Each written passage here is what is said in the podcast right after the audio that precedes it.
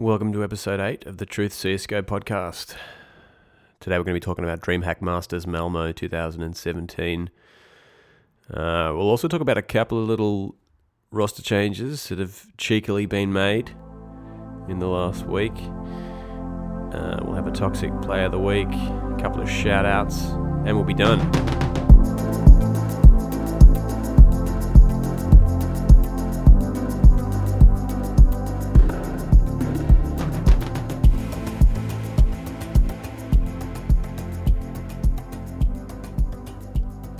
Now, this week's episode is going to be uh, slightly shorter than last week's. It was a long episode last week. I uh, crawled pretty far up my own ass, I think. But I've got it out of my system now, and you'll be pleased to know that it's pure CSGO this week. First up in the news, we had uh, a roster change from Godsent. They've brought in Freddie B as a new IGL, the new in game leader. He's coming from Epsilon. He's following in the footsteps of Disco Doplan, Draken, Rez, who also came from Epsilon. Of course, Rez and Draken are now at NIP. Uh, Epsilon's basically a talent farm these days. Oh, I have to apologise too if I sound a bit um, stuffed up. It's because I am stuffed up. I've got a bit of a cold. That's what happens when you're kissing a bunch of strange girls on the rebound. No, that's not true. Um, I'm just sick. Everyone's getting sick. All right. So I hadn't actually realised that Pronax had been benched from Godsent. Um, I guess it happened a couple of weeks ago. He's still on the team as a substitute. Poor old Pronax though. He's got a lot of flack, hasn't he? Since uh, since he left Fnatic or since he was kicked. This is a guy who's won three majors, but was um, getting a lot of getting a lot of grief for not repeating the same sorts of success he's ha- successes he's had in the past. Some people put that down to him being a fairly relaxed in-game leader, and have attributed his previous successes to basically just having Olaf, J Dub, and uh, Senor Vac in his team. Remains to be seen whether he can prove himself once again. Uh, I think to put it put all his victories down to his teammates is probably a bit unfair. It's not like they've done amazing things since that era of dominance anyway, the uh, Fnatic players. So who knows? Who knows what's what, what's next for Pronax? I wish him all the best. Freddie B though, don't know much about him. Look forward to seeing what he's going to be doing in Godsent. They definitely need some sort of pumpkin spice to uh, make the latte a little more interesting on that team. Uh, next, we move to Renegades, who, of course, you know, I like to keep a, an interested eye on, considering the fact they've got three Aussies in their team right now. I think three Aussies: JKS, USTILO, and um, what's his face. Uh, they've announced they're getting rid of JZ Walkings, uh, who had, had they had on trial for Malmo. Didn't really perform. He's a Swedish player, so they had no, no. He's a he's a Serb. No, he's a Swedish player. That's right. Is he? Uh, anyway, I'm gonna I'm gonna move on because I think I've got it in my notes later on. They've replaced him with Keith Markovic or Markovic. If you don't know who Keith Markovic is, you probably know him as NAF. Now, an interview on HLTV with the coach of Renegades, Assad, himself a Serb actually, he mentions they've been trying to get Hiko, Chris J, and Sunny, but it had to settle with Nexa, who turned out not to fit in. So Nexa was playing with Renegades uh, earlier this year actually since February, I think. In Kassad's words, what we said to him is that he just wasn't ready to play on that level yet, and he wasn't ready for life in the US in a gaming house. So, if you're not too familiar with Nexa and Renegades, let's say Renegades just popped on your radar at Malmo, and all you know about them is that Jay Z Walking's on trial with them. He's a 20 year old uh, from Serbia and uh, it's not really any wonder he didn't fit in. Bunch of Aussies and Yanks living in a house together, and one Serbian guy. Uh, now I have one Serbian friend. She's lovely, but she's a very, uh, let's just say she's idiosyncratic. At least when you compare her to the people I know from Australia and the US. Anyway, Nex is still young. I hope for his sake he finds a good team to play in with his countrymen. Also, Kassad mentioned Renegades now have a sports psychologist, which uh, it, it appears that they've contracted her or him. I guess I shouldn't make ju- make make make assumptions. Um, uh, when I picture sports psychologists and esports now, I guess I just picture um, the Astralis sports psychologist because she was visible at the Vegas major. Uh, but he, uh, he he he says that they've got this sports psychologist for the next three to four months. They've had a or him, or it could even be a new pronoun which I haven't heard of. It could be pixie folk. Um, they've had this sports psychologist for the last ten days, and it's already been working for them. So that, I think it's a good thing because it seems like renegades have been losing a bit of a bit of a mind game, even since the days of Spunj, I reckon. And if you're not Australian, you may not be aware of the term cultural cringe, but cultural cringe is a sort of a a shame that we have about the fact that we basically have no culture.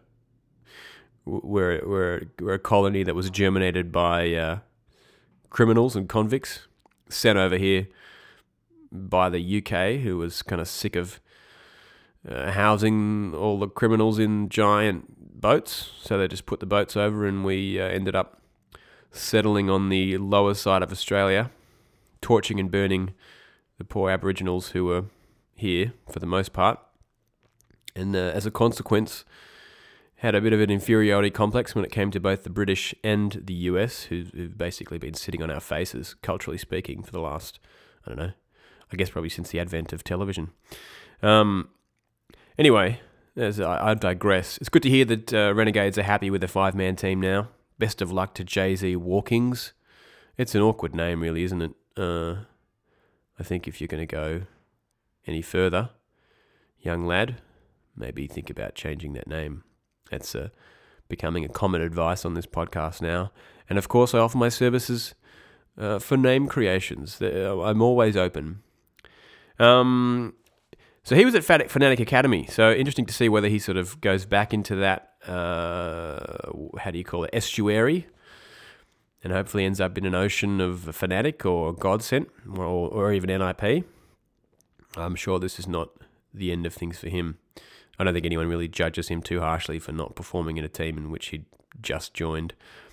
So let's move on to the DreamHack Masters Malmo 2017. Now, I have to confess, I didn't know where Malmo was before this. There's been previous tournaments in Malmo all of which I've missed. Uh, anyway, we'll start with the group stages.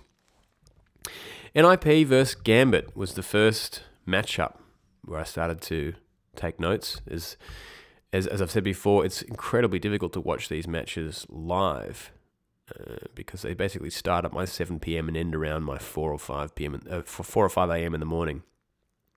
But I did manage to catch several of them and catch up on them the next morning. So NIP versus Gambit was first up.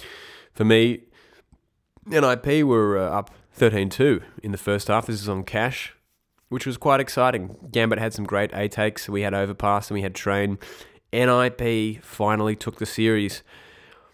And this was so exciting because they seemed to have a bit more of the cogency that they didn't have at the uh, the last showing they were at, Cologne, where we, we saw some good stuff from them. We saw of we saw some good uh, holds on B site from Rez in Heaven, things like that. We saw some lovely Deagle takes of A site by f0rest, but it just felt a bit fluky. That now they're actually looking like a team that had a bit of a purpose, and turns out they kind of do, and we'll get to that later on. Um, but for now, let's move on to Cloud9 versus SK, and we'll talk about Gambit as well a bit later on. But Cloud9 versus SK was also quite exciting. We had uh, map one on train, and Cloud9 were looking really good. Uh, I said last last episode that I didn't really know tarik and Rush too well, but they were playing fantastically. And you know what occurred to me while I was watching this? I am prophesizing or prophesying. I'm seeing that Stewie 2K is going to take his team to a major and win it. You heard it here first, folks. It's going to happen. It's, mm, it's gonna it's gonna happen for NA, and it's going to be Stewie who does it. And I think my opinion comes from the fact that Stewie is a very determined young man. He's very talented, and he's creating his own story now.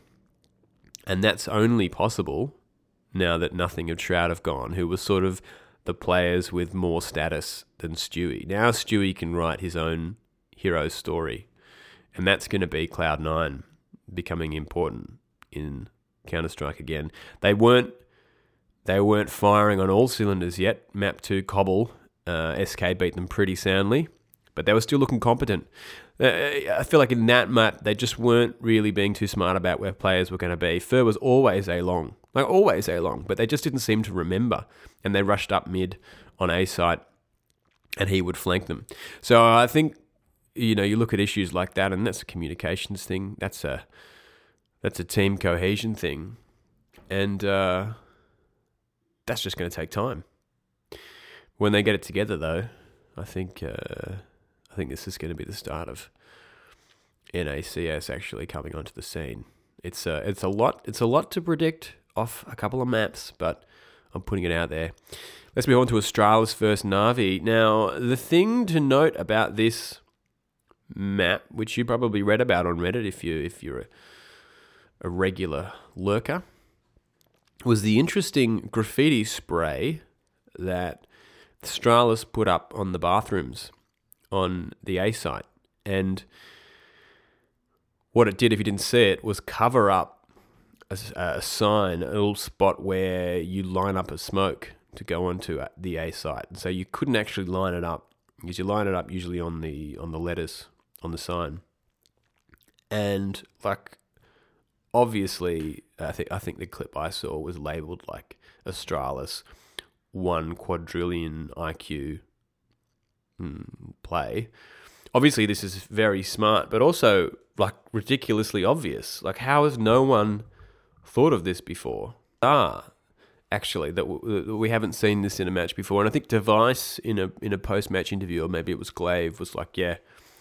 One of the reasons we kind of did it on this map or this match was to bring it to the attention of people because it shouldn't be in competitive, competitive in the competitive scene, and I would agree. Uh, why would players be graffitiing in a competitive match anyway? I don't know. It doesn't make sense. But the fact that you can cover up well known uh, identifying elements for lining up smokes is definitely a bug and not a feature. So kudos to them for not totally abusing it. Although they obviously could have brought it to Valve's attention and the community's attention beforehand. But I don't know. I, I, I don't blame them for having fun with it in a map. Let's move on to Navi versus Renegades. Map one was cobblestone and s1mple was just just going off. He had an amazing hold round four, holding A with an AWP. Uh, I recommend checking that out if you're uh, if you're an AWPer. And then of course he had an amazing one v five in the twenty sixth round, which was just bonkers. Uh, classic, s1mple clip. Map 2 was Train. Renegades put up a better fight in this one. They, they lost Cobble. But they just had some shitty strats.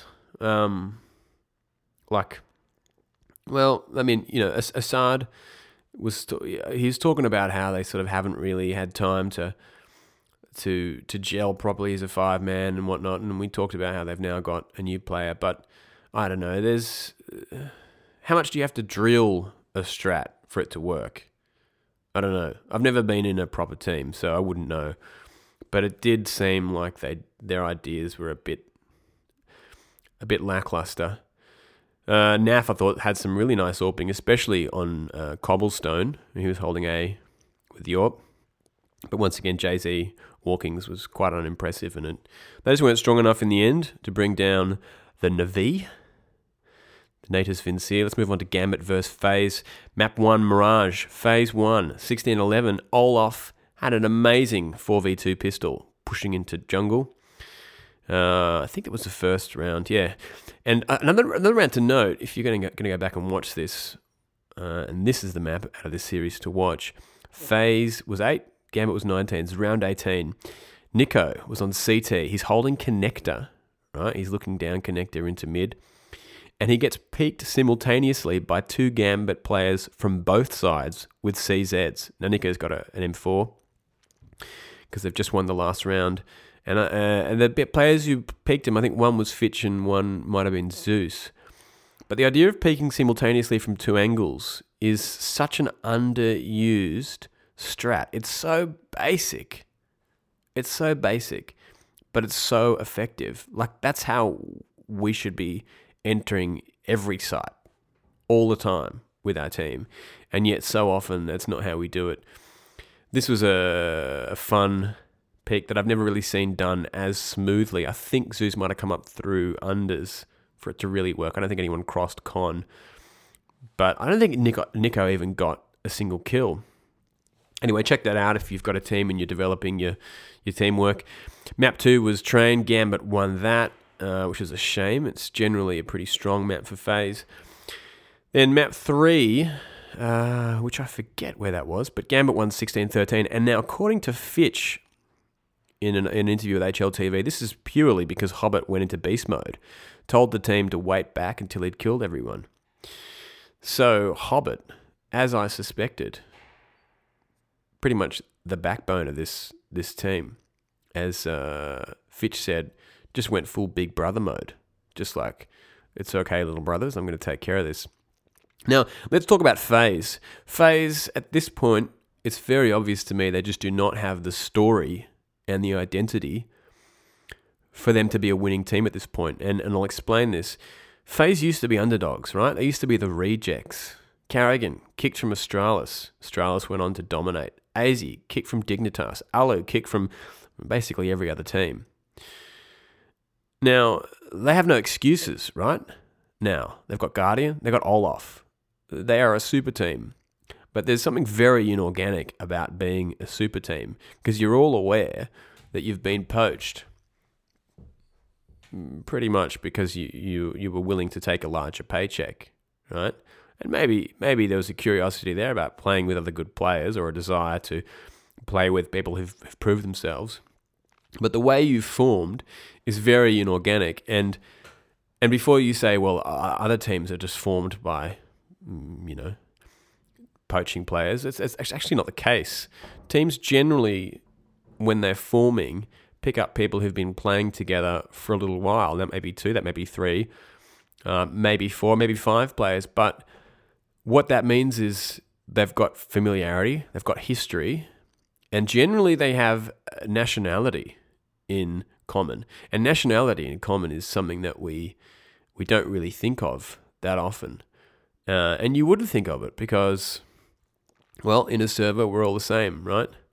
And you don't think necessarily go, well, uh, Olaf's good because he's Swedish, or he's good despite he's Swedish. You just go, he's a good player. And the same with uh, the same with Guardian. But there's an affinity that we have, a tribal affinity, and without that, uh, the players have to do a lot more work and a lot more time. They have to put in a lot more time together to create that natural ease. And if you've been traveling, you know this. If you if you're an Australian and you're in the jungles of Cambodia, seeing another Australian is, is a nice thing, even if that other person's an asshole. There's a natural affinity there and a relief from being around a countryman. Now, FaZe, not only do they not have that going for them, but they also have no story to speak of yet. And story is very important, especially as, as men. We have to uh, live by what we feel like our story is, uh, uh, or else we're not quite happy enough. And the fact that these guys have sort of been poached by an offer that came from outside, and like I said, it's basically basically occurred because FaZe have more money than Apple at this point.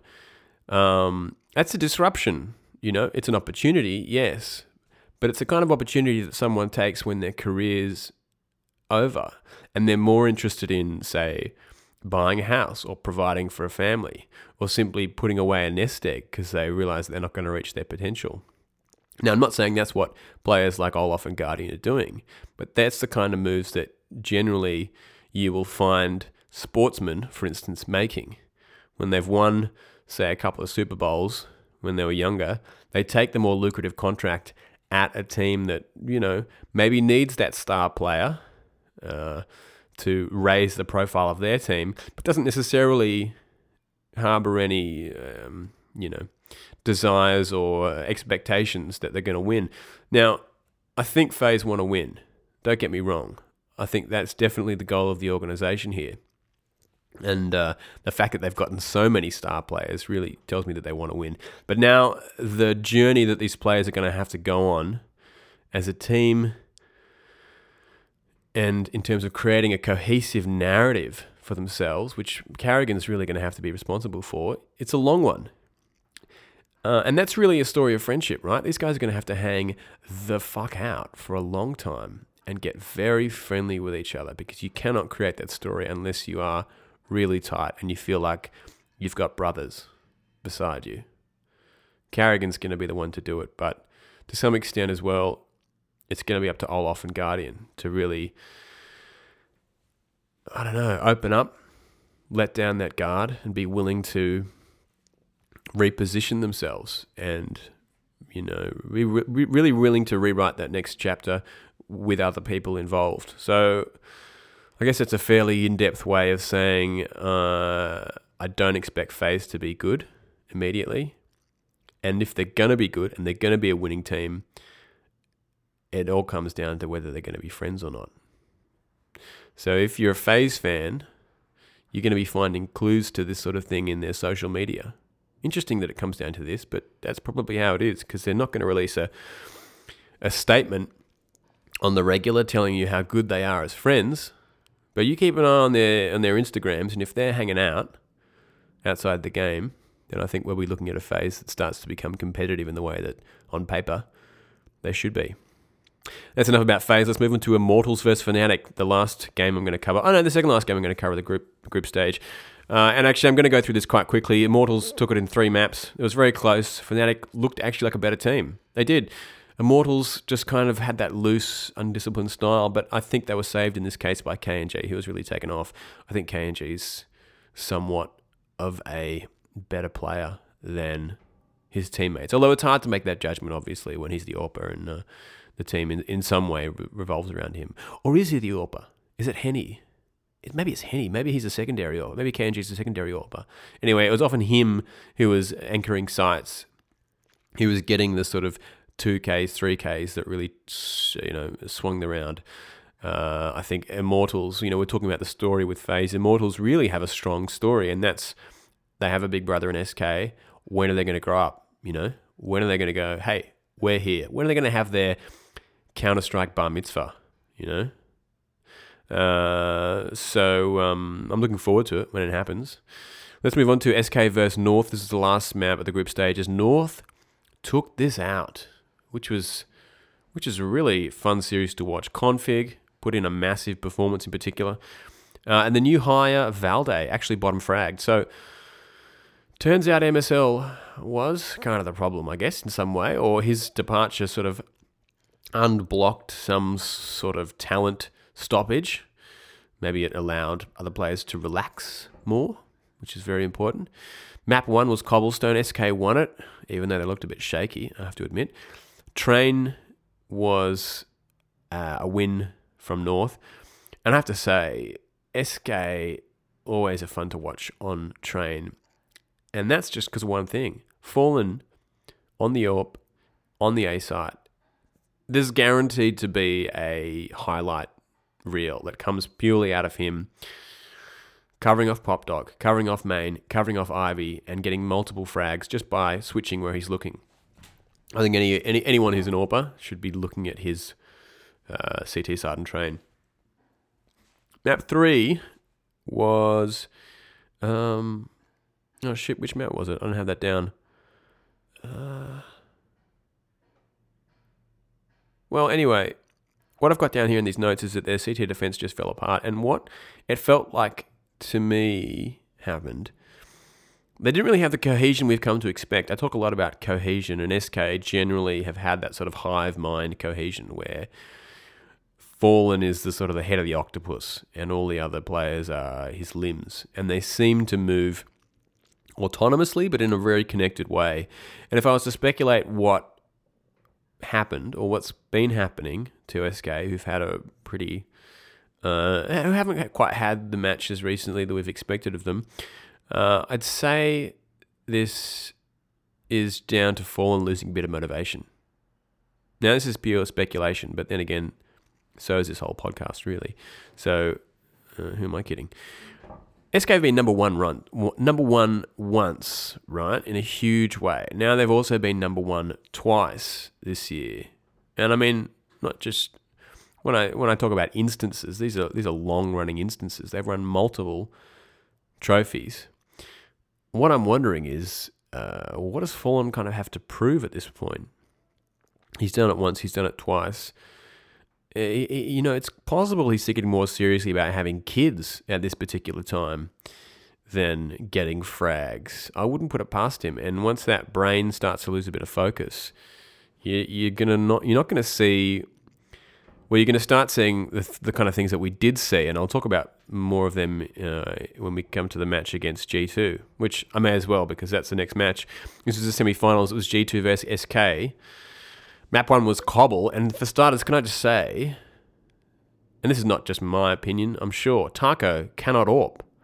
He can't, and it's and it's not that he can't hit things with it, but he cannot position himself well enough, and he shouldn't be given it. He showed it on Train versus North, uh, but on this particular map, he was outplayed on B for sure. Uh, and when Kenny, when, when Fallen had the AWP on B, Kenny outplayed him in the duels. And yet, even though it felt like G2 were dominant here, SK went 11 4 in the first half. Now, SK had their usual good flanking, but, and here's where that octopus analogy comes in, it was not always with the best judgment. fer did a, did a ridiculous push, I can't remember which round it was, but right up mid.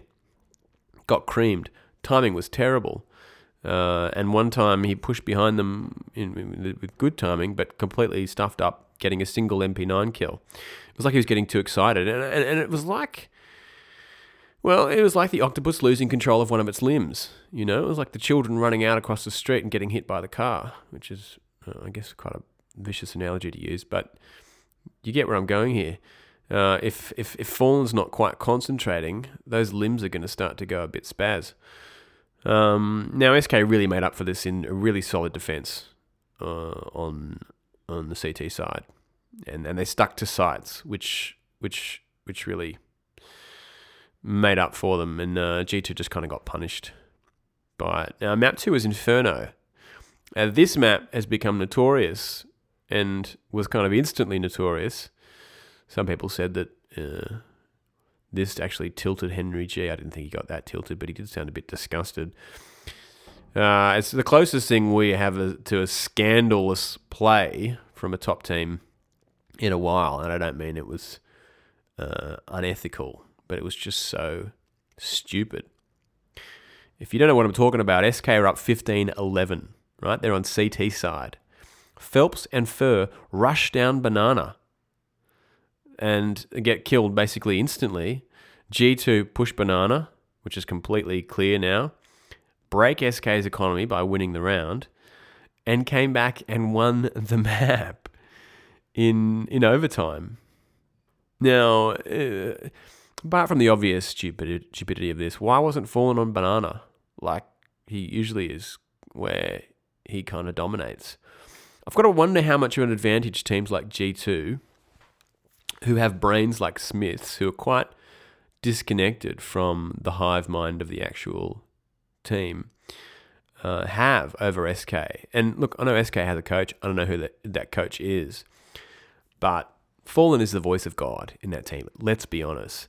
And SK seemed to fall fall apart a bit after that, you know, and and uh, and G two took advantage, came back and won. And if they'd had that extra voice, who could have talked to them in the breaks and calmed them down and gone, look, here's the bigger picture.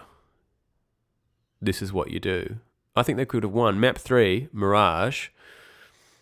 shox Apex Kenny stepped up massively SK fucked their economy, and SK were mortal again. And now, now one of the most interesting things about this series, quite apart from the fact that G2 are basically like SK's kryptonite at this point, I think uh, the post match interview, Sue was talking about how they'd won five out of six, the last six maps against them. Um, NBK put this down to Apex having a massive series, but one of the things that uh, is interesting to note about this series is that SK never won a pistol round. Didn't win a single pistol round. No, vice versa. G2 didn't win a single pistol round. SK won them all. And that means six pistol rounds go against you. The chances of you winning become very, very low. Uh, and for the benefit of everyone on Reddit and you, dear listeners, a young man or woman or old man or woman, let's be honest, I don't know anything about this person, called Hyder DK, posted a little uh, set of statistics that he'd worked out as to the probability of winning the way G2 did. Now, I'm going to race through his maths because it's pretty boffiny uh, and my head might explode. But basically, he starts off by saying a team that loses both pistol wins against an equally skilled opponent has a 25% chance of winning the map. If they lose the, f- two following rounds both times after the pistol round, which I think I think uh, G2 did, they will have a 14% chance of winning one map. And then he does the maths and crunches some numbers and cooks the books and comes to a number which, look, I did general maths at school, which for those who aren't Australian means that I was the dumbest child in maths at school. Although I did quite well, so I was the smartest dumb child when it came to maths when I was younger. So I can't tell you whether these figures are correct or not. But he comes to a figure that the chances of G2 winning the way they did is 0.008%. And that the type of scenario that happened will play out one out of 12,897 times. So I, it seems insane, but I'm I'm willing to believe him because it's fun. Uh, so yeah, I don't know. He does some more maths anyway. Whether that's the case or not, I think it's a pretty fun statistic. It just shows how much SK were kind of losing the mind game, and perhaps it is because a bit of it is because G two have that sort of mental edge over them now. Let's move on because I don't want this podcast to go on as long as it as long as the last one. Nip, Nip versus Navi. Uh, s1mple had another crazy game. Nip were beginning to look like they're getting, you know, they're, they're gelling.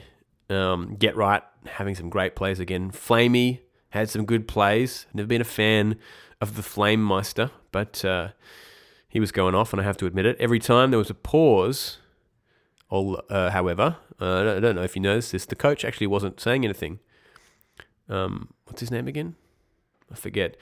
The bloke who came over from Gambit with Zeus. But anyway, Zeus was doing all the talking. So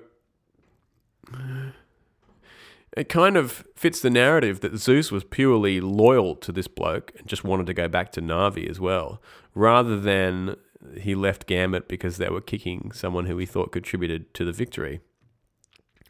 Uh, now, Nip won partly because I think Draken just went off with the AWP GeT_RiGhT, lurking like a hound. Uh, and in a post match interview with HLTV, Draken explained the choice of Mirage, which was, yeah, you don't usually see that. You don't usually see NIP picking that. Um, but uh, to paraphrase, he said, We started playing Mirage because it was both mine and Rez's best map, or a top contender for it at least, in Epsilon. We always had high numbers on it. As an AWPer, you can do very much, go anywhere, and mid is so open up there are so many angles. You can get so many entries there, and it's a good map for nip. But then he goes on to say, and, uh, and I'm, I'm using his grammar here, obviously. I think we have the right team now for these open aim maps with me and Rez. Myself, I feel super comfortable if I just get in my zone and Mirage, and on every map, I feel like I can be number one. I just need to hit my peak and stay there. Now, uh, what I what I'm taking from this is that uh, NIP have completely reoriented the team so as to cater for Rez and Draken's strengths. Now, your initial reaction to that might be, but that's insane. You've got f0rest, you've got GeT_RiGhT. Why aren't you catering to them? But here's why I think it's a good thing. GeT_RiGhT and f0rest have peaked multiple times as players, right? For them to peak again, in inverted commas, they're going to need to peak in a different way. And obviously that requires an adjustment. Now, to force an adjustment on them at this point is probably the only way you're going to be able to do it. Because who has authority over those sorts of players at this point? Like who who's better than those players? Really, who's more decorated? Maybe olofmeister. Maybe that's about it. Uh, so the fact that they're and when I say f0rest and Get Right Xizt, I always include in that. Xizt actually had a bit of a beast of a series as well. But the fact that they're going to be adapting to something new, I think it's a great idea, and I think it's probably the best way they're going to grow. You know, working out how to play around Rez and Draken. They're going to have to learn some new stuff. That's what they need to do. They need to learn some new skills, grow some new armor on that uh, on that dinosaur flesh of theirs. Let's move on to Astralis versus Gambit. First map was Cache. Astralis just seemed like they weren't reactive at all. They weren't dynamic. They had these really staid, sorry, excuse me. They had they had these really staid smoke strats, um, and they they let the clock run down a few times. Um, now Astralis have sort of seemed to lack a lot of confidence, haven't they, since the major? Except for dupreeh, who had some great charging through smokes from A site with a flashbang and a UMP. Um, but it wasn't enough. You know, in fact, watching dupreeh's sort of smoke pushes, I just thought, mate, you're the only one right now.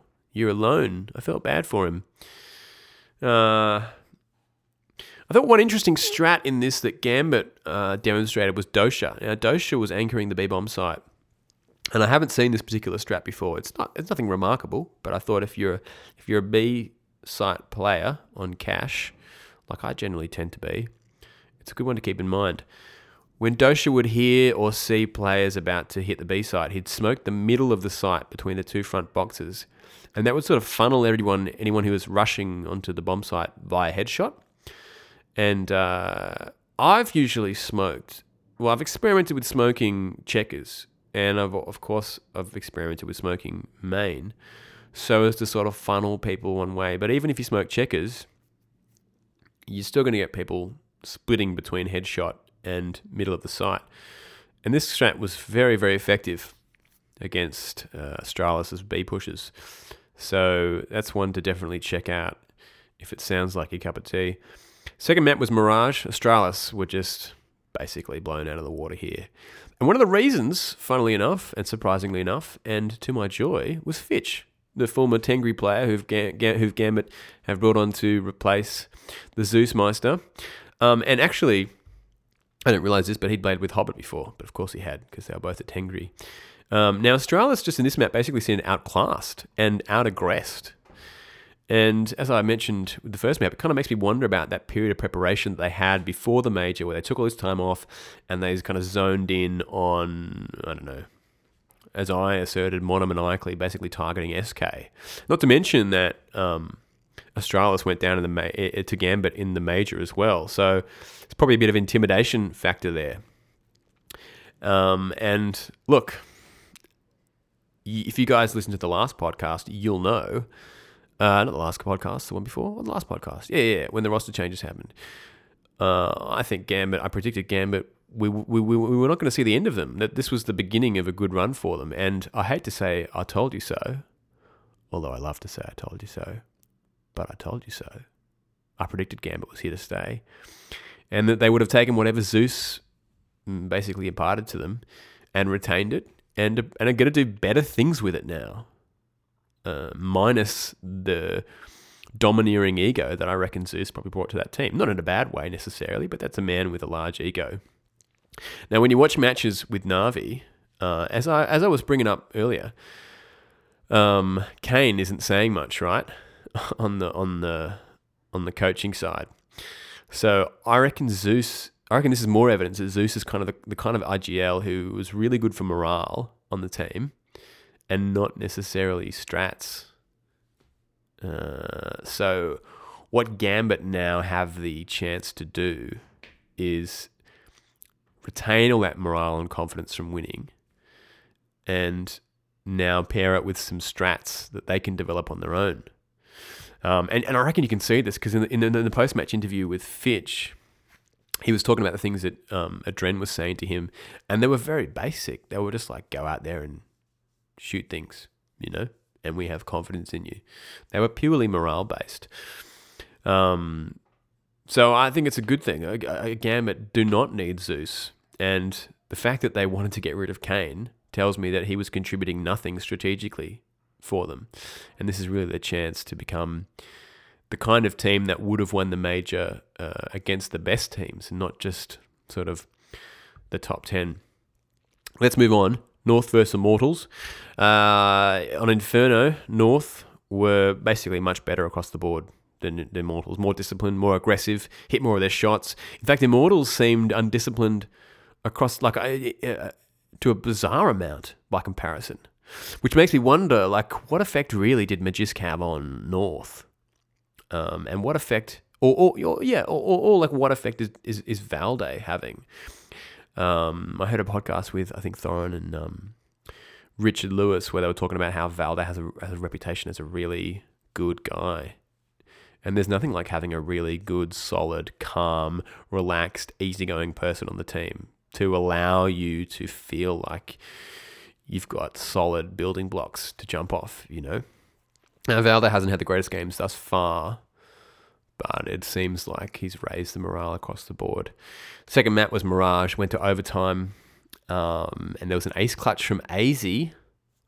Well, I think looking back, the main reason aizy was able to do this was a poor decision by HEN1, who was flanking from CT on the A side and decided to try and pistol aizy instead of use the AWP. What a clown! That must be uh, that must be a source of worry for him uh, and insomnia. I'm sure.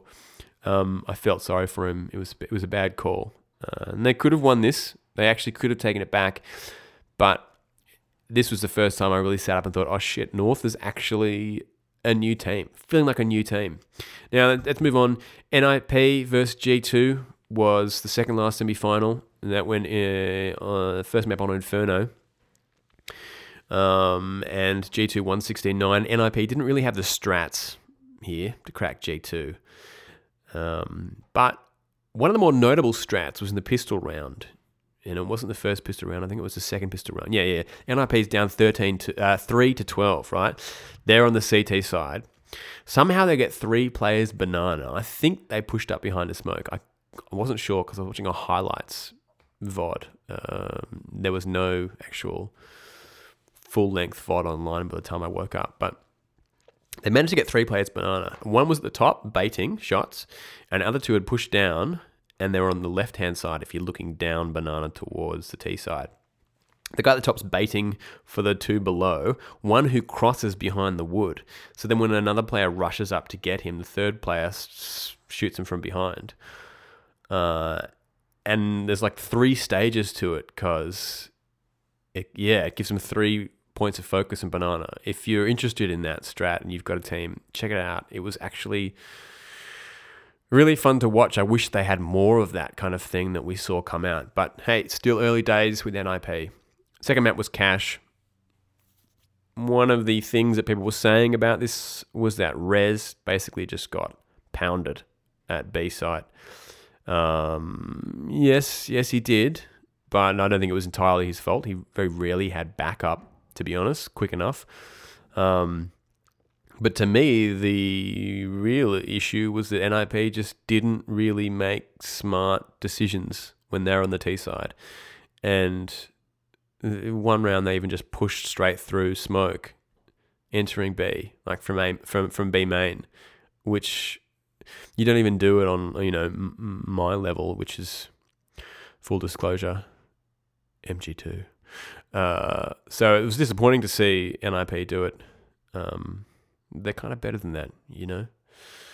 Anyway, let's move on to North versus Gambit. Gambit, this was another match where Fitch showed up in a way that was really surprising. Top frag of both maps. aizy, though, went off. k0nfig went off. Um, and now Dren said that after beating Astralis in the previous match, he wasn't happy with where the team were at, right? Even though they were seemingly really had still that steam left from the majors. He said that um, he wasn't happy with the amount of practice they've been able to squeeze in with Fitch.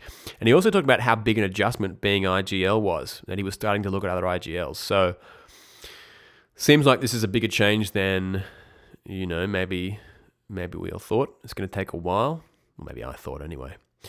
Uh, the fact that Gambit were playing as well as they did just goes to show how skilled they are as a team individually. And and it probably also has something to do with the fact that um, Fitch, as he said uh, in, in the HLTV interview, has been friends with them all for 10 years.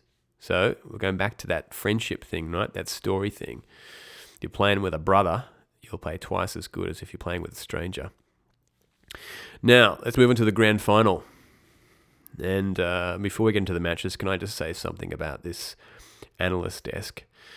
And I think I've mentioned it before, but Vendetta, mate, you make me nervous just looking at you. Uh, he seems like a nice guy, and he's got some very interesting things to say but he's just got to relax. Someone's got to, I don't know. I don't. I don't want to get too um, outrageous here and suggest that you know he takes a giant rip off a bong or something. But maybe he's going to get better as he does it more. I know Spunj is definitely relaxed into it, so perhaps he's just sort of being broken in by the organisations, and uh, we'll see a Vendetta who's uh, who's relaxed one of these days. It'll, it'll be nice. Um, he actually started off by calling North heroic, which was funny. I don't know if anyone picked that up. Anyway, it's not like we don't all do the same thing as well. He's only human. First match. Um, well, of course, this is the grand final. So the first map. Oh, and if you weren't following by this point or you didn't watch it, it's G2 versus North. The first map was uh, Inferno, I believe. No, it's not. You know what? You know what happened? Usually I write down notes as I'm watching these matches. And if I don't, I forget the maps almost instantly. And uh, I think I'm sick, so it's harder for me to remember. But still, like I watched these yesterday and today, I have no idea what happened. Um, it was a fun series, I remember, but it didn't really have any plays that absolutely blew my mind. Uh, so let's talk about the Inferno map which I guess, yeah, it was the first map. Um, G2 were pounding the A site. And interestingly enough, they did this really great round where they sort of surrounded the site, got as close as they could, and just waited for North to push. Uh, and the first push that North made was Arch. And they punish that and then basically swarm the site all at once, all five players. It's a fun uh, strat to watch. Just the actual positions of each player is just the sight lines were perfect uh, really perfect. You could tell they'd thought about, well, maybe they'd thought about it, or maybe it was just expertise, but they were playing, outplaying um, North from the first round, basically, or for the first gun round. And when they went B uh, in the sixth round, I think it was, k0nfig and MSL, who were B, went down. Cajun managed to get there in time with an AWP and gave a really good lesson in rotation, right? Holding B with the AWP. And his positioning I don't know where what you call the place where he was. It wasn't backside right. It wasn't that dark corner, and it wasn't that other corner behind the chunky boxes that you can boost over. It was behind that little sliver of stone in the middle, that kind of pylon. And it's not where you expect to see someone when you first enter uh, the B side. It's a strange angle. And but the moment he did his first shot, he was immediately moving and baiting until his teammates arrived. I think it's a great round to check out if you're an AWPer or you, you, you find yourself having to rotate and hold B often. Um, you know, G2 got off to a large lead, the T side, but North similarly proved to have a superior T side.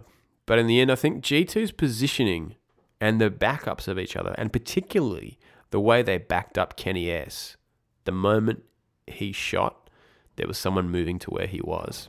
Even if he even if he won even if he won the pick. Uh, that was just superior to North. And what I mean by that is that they North never backed up Cajun B the same way. It was almost like he was they just treated him like another rifler. And uh, you saw this you saw how this kind of mm, really stung them on the next map, which was Cobblestone. And in which there was a round where Cajun and aizy were defending the A side, but they were both in danger. And Cajun had an AWP. Now, danger, if you don't know, is, the, is that kind of weird little double staircase between long and mid on the A side. And it's difficult to defend if you're two people full stop because you can sort of get sprayed down from both sides. With one of those players being an AWP, it's just a disaster. And so I just don't feel like they'd really integrated the AWP in the same way that G2 has. Who kind of, they don't revolve around Kenny, but he's such a presence that it's uh, you can tell a lot of their plays are about protecting him, you know, babysitting him, backing him up. Um, so that's one of the really big weak points of North, in my opinion. They don't really know how to take care of Cajun. Um, and G2 ended up winning the Cobblestone 15, 16 9, of course. Uh, I think they're definitely the better team in all respects at this point. Although North, it's exciting to have another team who's competitive now. North had such potential for so long. And uh, G2 finally seemingly hitting the skill level that we know they're capable of. Now, in, the, in an interview afterwards, Kenny attributed some of their success to Smithzz, who he said gave them some of the strats on Cobble that took them to victory there, in particular, pushing three plat and two drop. Not a uh, not a uh, complicated strat by any means, but obviously Smithzz was, was seeing that that was the weak point in North's defence.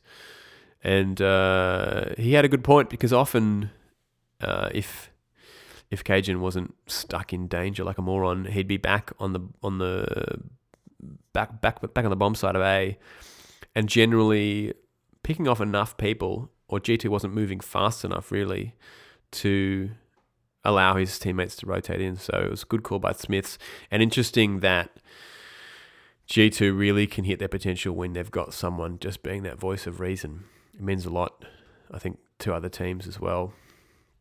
It's good. It's it's a good thing to know, and let's hope, like some of the players said, that the other uh, organisations take note and implement some of the same coaching rules that were in place for this, because I think it makes it more competitive. Now, according to HLTV, SK is still the number one team, but this victory brings G2 into the number two spot. Then, of course, Astralis still hanging on by the skin of their teeth to number three. Uh, then we got uh, North, and then Gambit has slipped beneath North. So that's DreamHack Malmo 2017. It was a good good tournament. Uh, it's a shame about the timing, but um, hey, I'm used to it now. Let's move on to some. Sh- well, let's move on to the toxic player of the week. Now, there is actually no toxic player of the week this week, and that is because everyone who I've played with recently has been absolutely lovely. Absolutely lovely. So well done, CSGO community. It's a it's a rare occasion that I can say this, but well done. And uh, on that positive note, move on to some shout outs. And having not advertised this podcast, doing it purely, really, let's be honest, my own amusement, it's been nice to get some uh, fan mail, um, which is probably not what I should be calling it because I don't think I have fans, but people have been emailing me appreciative of the podcast. And when I say people, I mean two. And first off, I'm going to give a shout out to Maxwell Rivera, who sent me a lovely email saying he discovered the podcast in episode seven and will listen from this point on. Thank you, mate. And uh, Alex Goob Ostermeyer, who emailed me a few weeks ago now, and uh, said, said a very nice, some very nice things about the podcast, and said he's looking forward to the Byali episode. Now, if you only just started listening, the Byali episode is an episode that is coming and will purely be focused on Byali, aka Pavel Jablinski, or something like that, uh, the erstwhile player of Virtus Pro. Now, the issue is, my dear Goob, that gathering intel on this character is extremely difficult. Byali's like the Where's Wally of Counter Strike. And I think I'm going to have to reach out to Virtus Pro at this point. Although there was a juicy little Instagram post, and uh, if you're if you're a lurker on HLTV, you'll know what I'm talking about. There's a female player called Mimi on one of the female teams, and I apologize, I don't know the actual team, who was in an Instagram post with Bialko, aka Byali, kissing him on the cheek and saying, My love. Or maybe he was kissing her, I can't remember. Speculation, obviously, uh, went wild. Accusations were hurled. Uh, teeth were gnashed. Hair was torn out. I think Mimi has a, a, large following amongst the hysterical virgins that populate the lower depths of HLTV. But this is not conclusive proof of anything regarding Byali. and uh, as such, I'm going to treat it as a purely uh, distracting chum that uh, celebrities like to often throw in the water via their Instagram account so as to uh, excite the tuna that follow the boats, so to speak, if you know what I'm talking about, if you follow my drift. Um, so the Byali episode will come, but it's going to take some serious time and journalistic sleuthing. And uh, you're going to have to be patient, uh, but it will come. CS we've got coming up. The next big uh, match appears to be the Mykonos Tour. That starts Thursday. It runs until Sunday. We've got 250k up for grabs. We got Liquid VP, Big, EnVyUs, Gambit, SK, Heroic, and mousesports. So it doesn't stop. I'm only just recovered from the late nights of trying to watch all of this Counter Strike. And the cycle will begin again. And my dear friends, I will be there to cover it for you. If you have any feedback or any gripes, if you want to sue me and send me a letter of cease and desist, you can send it to the Truth CSGO podcast at gmail.com. It's all one word, the Truth CSGO podcast. Or you can follow me at Truth CSGO podcast on the Twit sphere. I'm quite new to Twitter, so make me feel welcome. And oh, come on. Um, by the way, I've still got two bloody tickets to New York, ESL One. It's like worth 120 bucks. Surely there's someone in the States in the big app who wants to go to that and hasn't bought a ticket yet, or has got a friend who hasn't bought a ticket yet, who's got a cousin who lives in New York and doesn't know what Counter Strike is and has been raving to them about this thing and can go, hey, mate, look, I got you some tickets. Go along, take your girlf or your mum and uh, check it out. Uh, so all you got to do is let me know that you want them. I'm not even asking you to send me, you know, 300 words on why you think the Truth CSGO podcast is the greatest greatest podcast of all time. Um, all you got to do is tell me that you want them, uh, and I know you're out there. We're getting a couple of hundred uh, listeners each um, episode, and the audience is growing. So tell your friends. Uh, of course, I will look benevolently upon you should you retweet an episode of the show or share it with someone, but that's not necessary. Let's be honest. Uh, I just can't be there to use the tickets, and I'd rather that someone who was passionate about CSGO enjoyed them. All right, till next time. Peace.